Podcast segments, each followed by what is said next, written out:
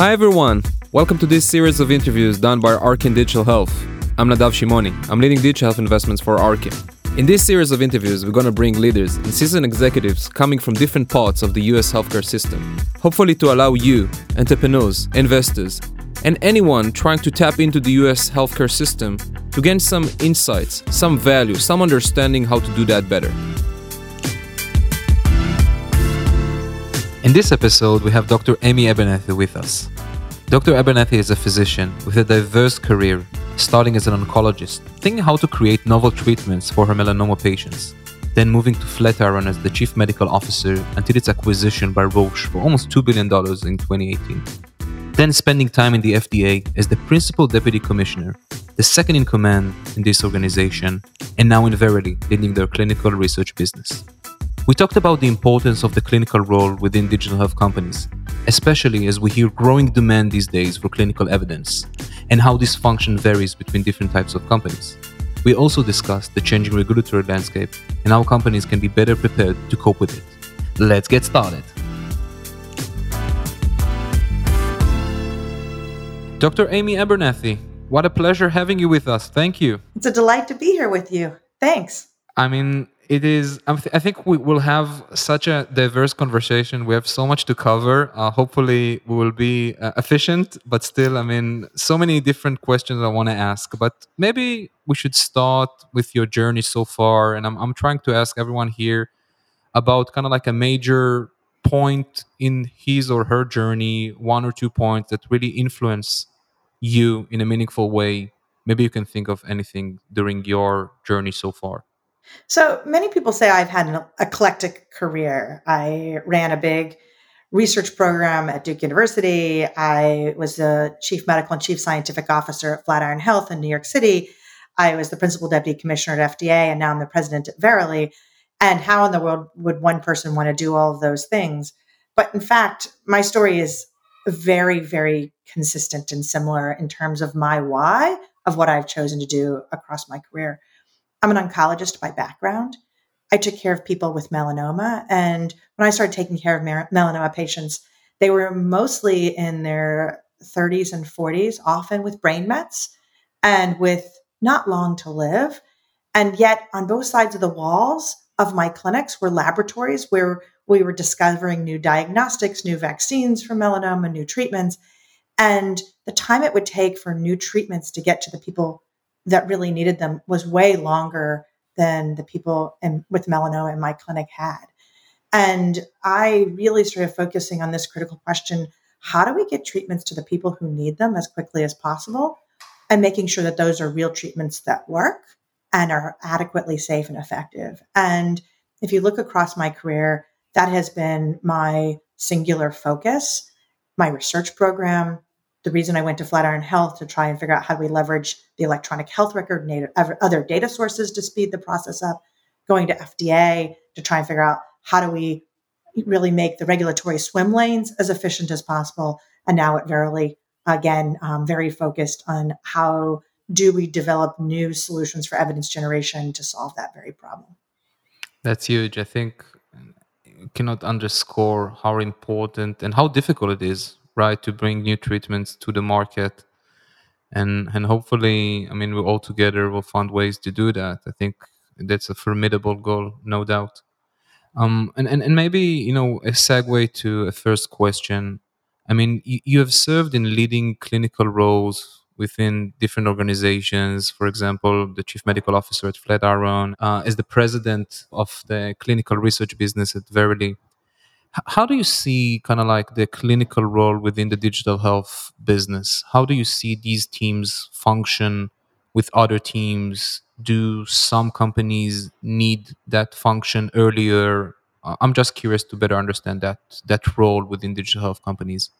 You know, it's a really interesting question. And when I took my original uh, chief medical officer role at, at Flatiron, I, I must say it was pretty much an emerging concept at, the time. There was obviously chief medical officers in biopharma um, and, and medical devices, but the idea of health tech companies having CMOs who were leaders at the company was not necessarily always the case.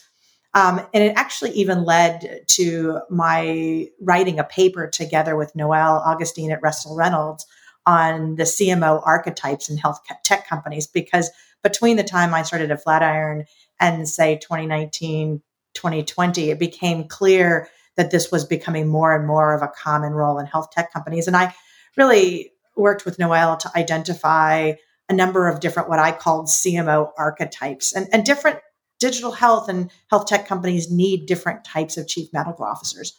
Some digital health companies need a CMO that's largely a sales enabler, helps the company be um, able to talk uh, to clinical professionals in a way that's credible and um, allows the company to get in and, and, and have a credible voice.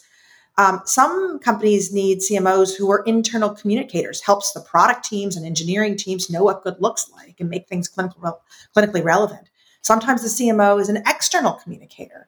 Um, the role of that kind of CMO is perhaps as thought leadership or even a scientific leader. And then there's CMOs who are regulatory policy experts, um, or even CMOs who's a leader of leaders within the tech company. So, for example, the CMO who leads the product org it really is what's right for this particular digital health or health tech company. And as a founder, for example, of a digital health company, thinking about what it is that you need most in your company is going to be critical to making sure that your chief medical officer, which is often a pretty expensive hire, is going yeah. to be um, maximally successful in your company.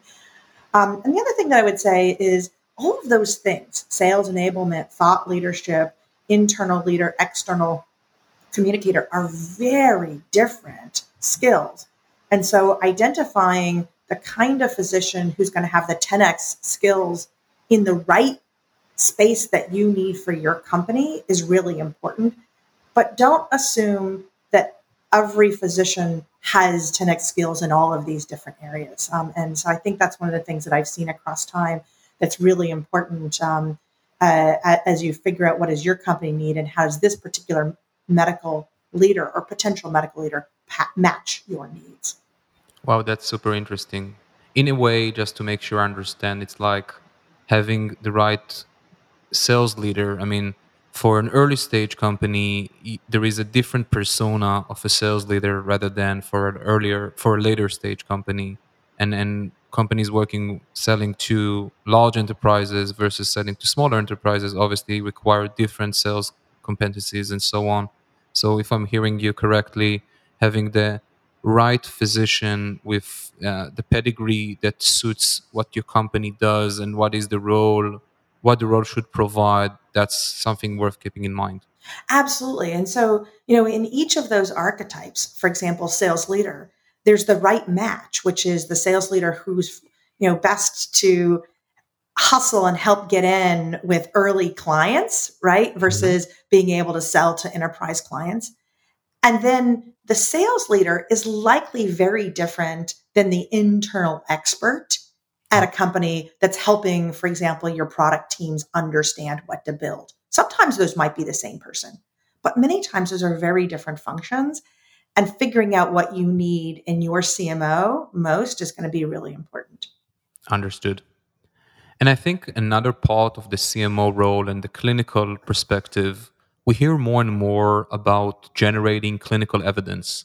I think this is something, you know, for us acquainted with the healthcare industry before kind of like this digital health wave of the last couple of years is not a huge surprise, but still for digital health, some companies found ways to sell the product without pursuing this clinical evidence route.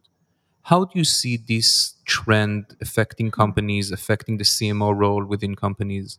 Oh, this is a really interesting question. And I honestly don't think anybody has specifically ever asked me this in this way. So it's interesting to think about. Um, you know, so, so first of all, especially digital health companies who have largely start, started off where the founders have largely kind of come from the consumer side or something outside of healthcare and now want to reapply their talents in the healthcare space. The idea of needing to develop clinical evidence, information that confirms that a product performs as expected, including both safety and effectiveness, becomes, you know, really sort of a new concept. And it's really important in digital health, especially as you realize that digital health products are largely regulated products. And therefore, there are regulatory expectations of the quality, the reliability of the clinical evidence that's being generated. And also, that means that there are, are fairly formalized approaches to how clinical evidence is generated, interpreted, and also communicated. And that looks quite different than, for example, A B testing or what you might find in the more consumer space. I anticipate that for digital health companies going forward, that chief medical officer, the clinical expert role, is also going to be very important in this clinical evidence generation landscape in helping the company understand what clinical evidence might be needed, how to communicate that evidence confidently, how to make sure it's clinically relevant. But I kind of go back to my prior point about medical professionals. Not every medical professional is trained or has 10x skills in everything. So, as a digital health company now needs to develop clinical evidence of safety and effectiveness of their product, the chief medical officer may or may not be the person being able to give advice of exactly how to do that. And you may need to look towards external expertise, other regulatory experts who might be inside your company, uh, etc. So I think the regulatory angle is important to touch, especially given your your former role with the FDA. But maybe with respect to generating evidence, it might be interesting to learn more what you guys are doing at Verily. I mean, I think you have done such an impressive uh, progress in terms of the platform you are now offering so perhaps um, hearing a bit more about your work at Verily uh, at this point would be good. Thank you. Oh, what fun. Um, you know, I have really focused for a very long time. It goes back to my reason of, of why I've been doing what I do on this idea of how do we speed up the process of evidence generation. Um, the evidence generation solutions of the future, I sincerely believe, are going to be more continuous rather than cross sectional clinical trials where we evaluate a medical product. And when I say a medical product, I mean a, a drug, a medical device. A medical device could be also software as a medical device as produced by um, digital therapeutics or, or digital health companies. Uh, it could be a vaccine or even could be either kind of healthcare delivery intervention. And I think that the development of clinical evidence around those medical products is going to be much more continuous than the cross sectional and formulaic clinical trials of the last several decades. If that's true, then we're going to need to build evidence generation solutions that allow for the continuous evaluation of medical products across their life cycle. In order to do that, at Verily, we have really focused on several things. First of all, how do we build longitudinal data sets that are of adequate quality and um, depth and breadth to be able to evaluate medical products across their life cycles and meet needs of regulators? And then how do we ultimately build clinical studies and evidence generation output from there? In 2022 and 2023, we focused on building the component elements. These include software in the clinical research workflow, so electronic consenting and electronic patient reported outcome solutions, as well as software for clinical trial sites.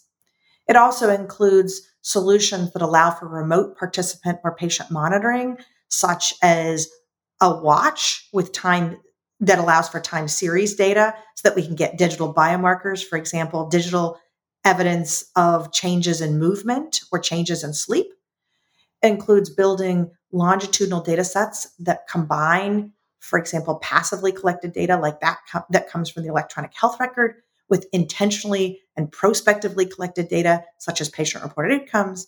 And finally, includes developing solutions that really focus on patient and participant experience, meeting people where they are, recruiting people into clinical studies, and engaging them across time. And the theory or the thesis is that by putting these core components together in a variety of different ways, we can actually now build the clinical trials and evidence generation solutions of the future. So, for example, randomized registry studies, where a person might be in a, a registry about heart failure, and then now there's the goal of studying a new solution, whether that's a medical device or a digital therapeutic or a new medicine, and randomizing patients in that registry to either receiving that new treatment or standard usual standard of care. That's fascinating. Watching how things evolve within Verily and now seeing this broad scope and this bold vision, which is so important. I mean, that's really fascinating and, and we are, you know, expecting to see what what next is coming out of Verily. Best of luck, you know, with this journey. And going back to the regulatory angle, I mean, you were essentially second in command in the FDA as the principal deputy commissioner, and you've done some very important work over there around the notion of, of how to generate this evidence and how to, you know, surveil, create the surveillance. What are the kind of like major themes you're um, seeing coming out of the FDA that might affect digital health companies? How should digital health companies deal with this? To some extent may i say a bit uncertainty about the regulatory environment. How do you see that? Such an interesting and important question. And you know as as i think about this digital health space um, i'm going to really focus um, on just a conversation around software as a medical device because i think it is pretty representative of, of the digital health space. And when i think of software as a medical device um, especially artificial intelligence based um, solutions. These can be in vitro diagnostic based medical devices. Um, they are intended, it, it, it, it, can be also, for example, digital therapeutics, where the goal is to run this particular software product on general purpose or sort of non medical purpose um, computing platforms. And the int- other interesting thing about software as a medical device is that they can be used um, in combination with other products. So, for example, a digital therapeutic that is used together with a medicine to take better care of patient, patients with um, major depressive disorder. And you know, I think this is a you know evolving space. Uh, there has been a um, set of consistent definitions that I, I think were um, really classified and, and, standardized internationally, approximately 2014, that helped to categorize um, potential SaMD products into um, the really sort of risk categories that help us understand what level of evidence is going to be required in order to get this particular product to market. But the truth is, um, right now, we're still in this evolving landscape of exactly how to move from the traditional regulated landscape of medical devices to something that um, allows for the more flexible evaluation of digital therapeutic or digital interventions that may be updating across time. Um, in fact, we have seen a plethora and a rapidly increasing number of AI and ML based uh, medical devices um, uh, coming in front of FDA, especially in the last two years, and also with some of the flexibilities made possible in the pandemic. And that's starting to teach us what regulations in the future might look like. And um, a lot of us were watching pre the pre-certification program, thinking that was going to point the way. Maybe it didn't, you know, help us as much as we wanted it to.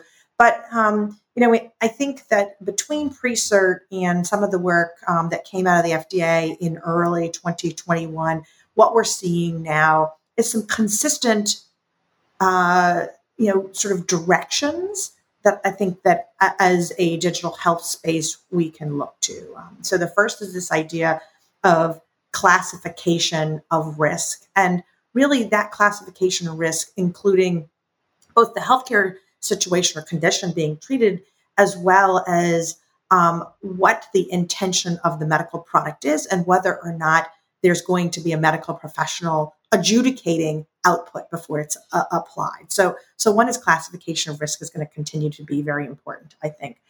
Um, the, the second is that there's therefore going to be tailored regulatory frameworks that continue to go along with that classification of risk. Um, you've seen from FDA the expectation of good machine learning practice, GMLP, and we're going to see that, I think, continue. Um, we're also going to see um, continued focus and I think amplification of patient centered approaches to incorporate transparency of the users.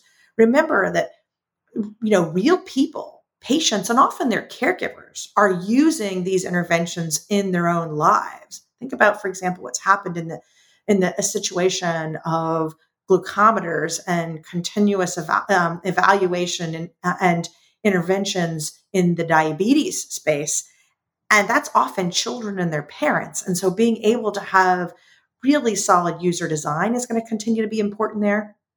Um, there's going to need to be continuous evaluation of these medical products across their life cycle, especially when algorithms are embedded that can change and update across time. Hence, Verily's focus on continuous evidence generation. And then there's going to be um, continuous evaluation of the risk of bias, both in the development of the products and also whether or not um, bias is perpetrated or persists because of um, the development of the products. And I think that's going to be sort of another big area of focus. So as I look towards the future, I think this space is changing. I think that as anybody who's working in this space, it is prudent to pay attention to new documents and, and observations coming out from FDA as well as other regulators around the world. And the other thing that I would do is um, remember to ask questions and to interact with regulators early. Um, and um, don't be afraid to contact, uh, for example, the email address that FDA provides um, uh, early and often in order to figure out uh, the direction that you need to go.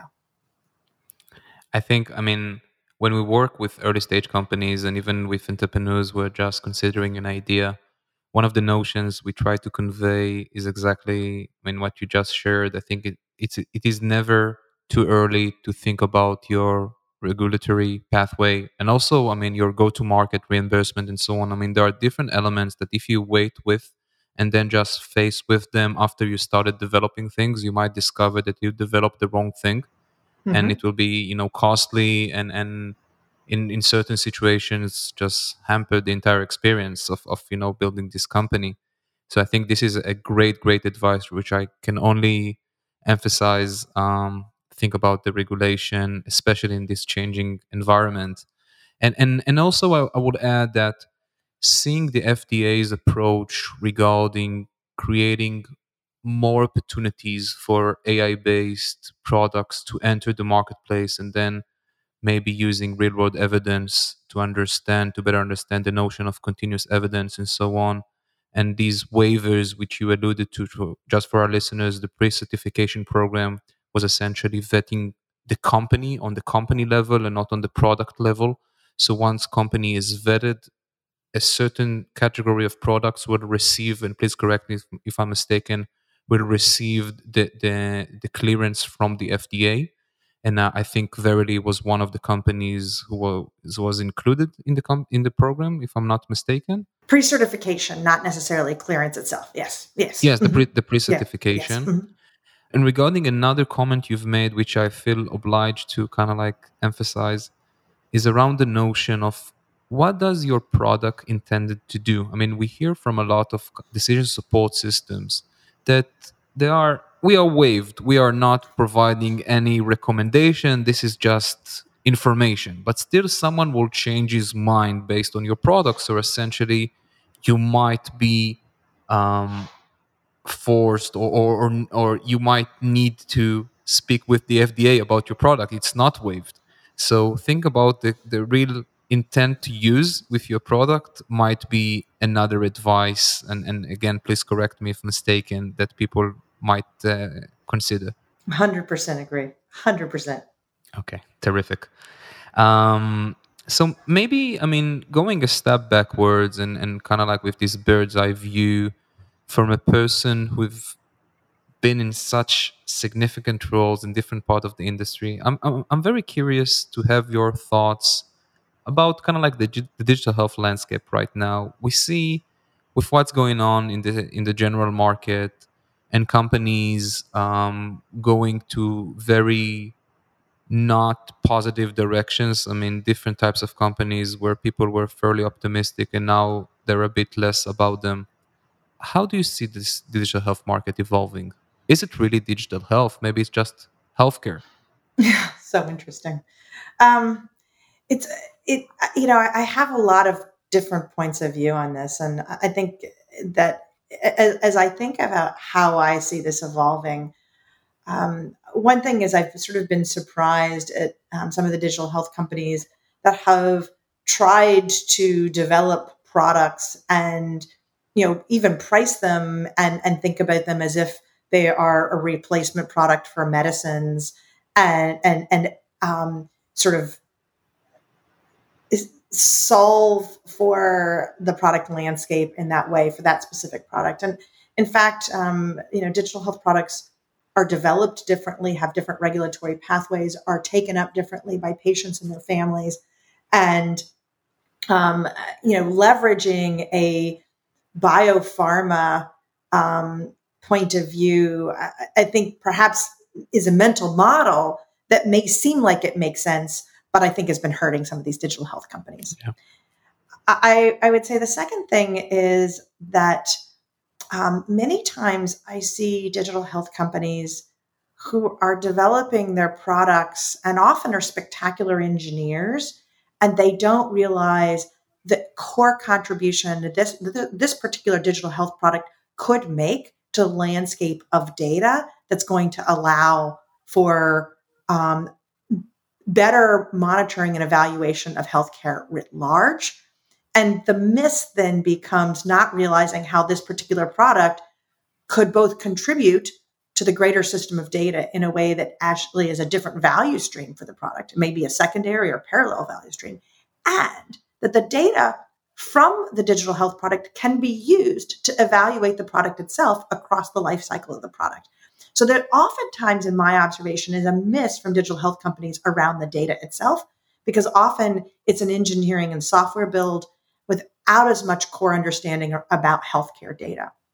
The last thing I would say is that if there is going to be more of a focus on healthcare data from digital health companies, then it is also important that digital health companies realize that not all healthcare data is created equal.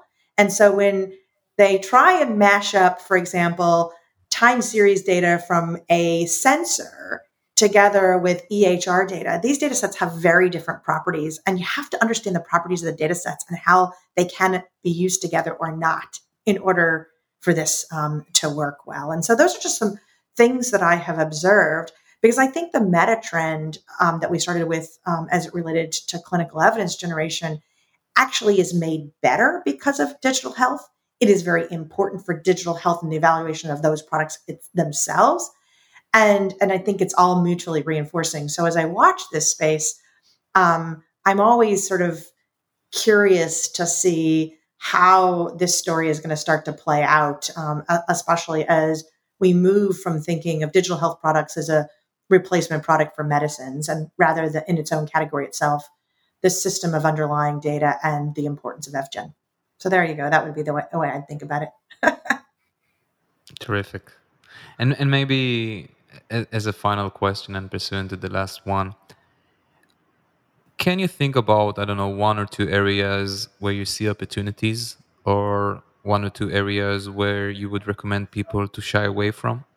Um, so I, I think you can guess that one of the places that I see incredible opportunity is the development of digital health products that simultaneously contribute to the overall system of data. An example of this at Verily is that um, we are the uh, the medical device manufacturer um, and the group that invented the watch that is the watch that just um, received FDA clearance with iRhythm.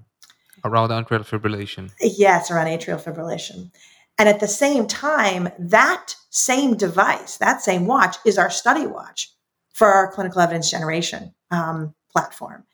And the ability to leverage that same device, both as a medical grade product used commercially, as well as now a research product, really now has dual implication and then can become mutually reinforcing. And I think this is one of the opportunities all the way across the digital health um, space and and and the medical device space.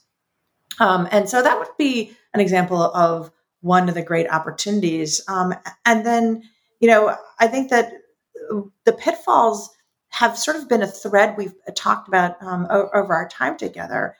And, and that's that not paying attention to the data that you're going to need for evaluation of your product, as well as how to evaluate your product efficiently, both in its beginning stages and across time, are going to be really important. Because if you can build that in to your product evaluation across time, it's an opportunity, not a pitfall. But most um, companies that I observe um, have not been thinking about. Crystal clear.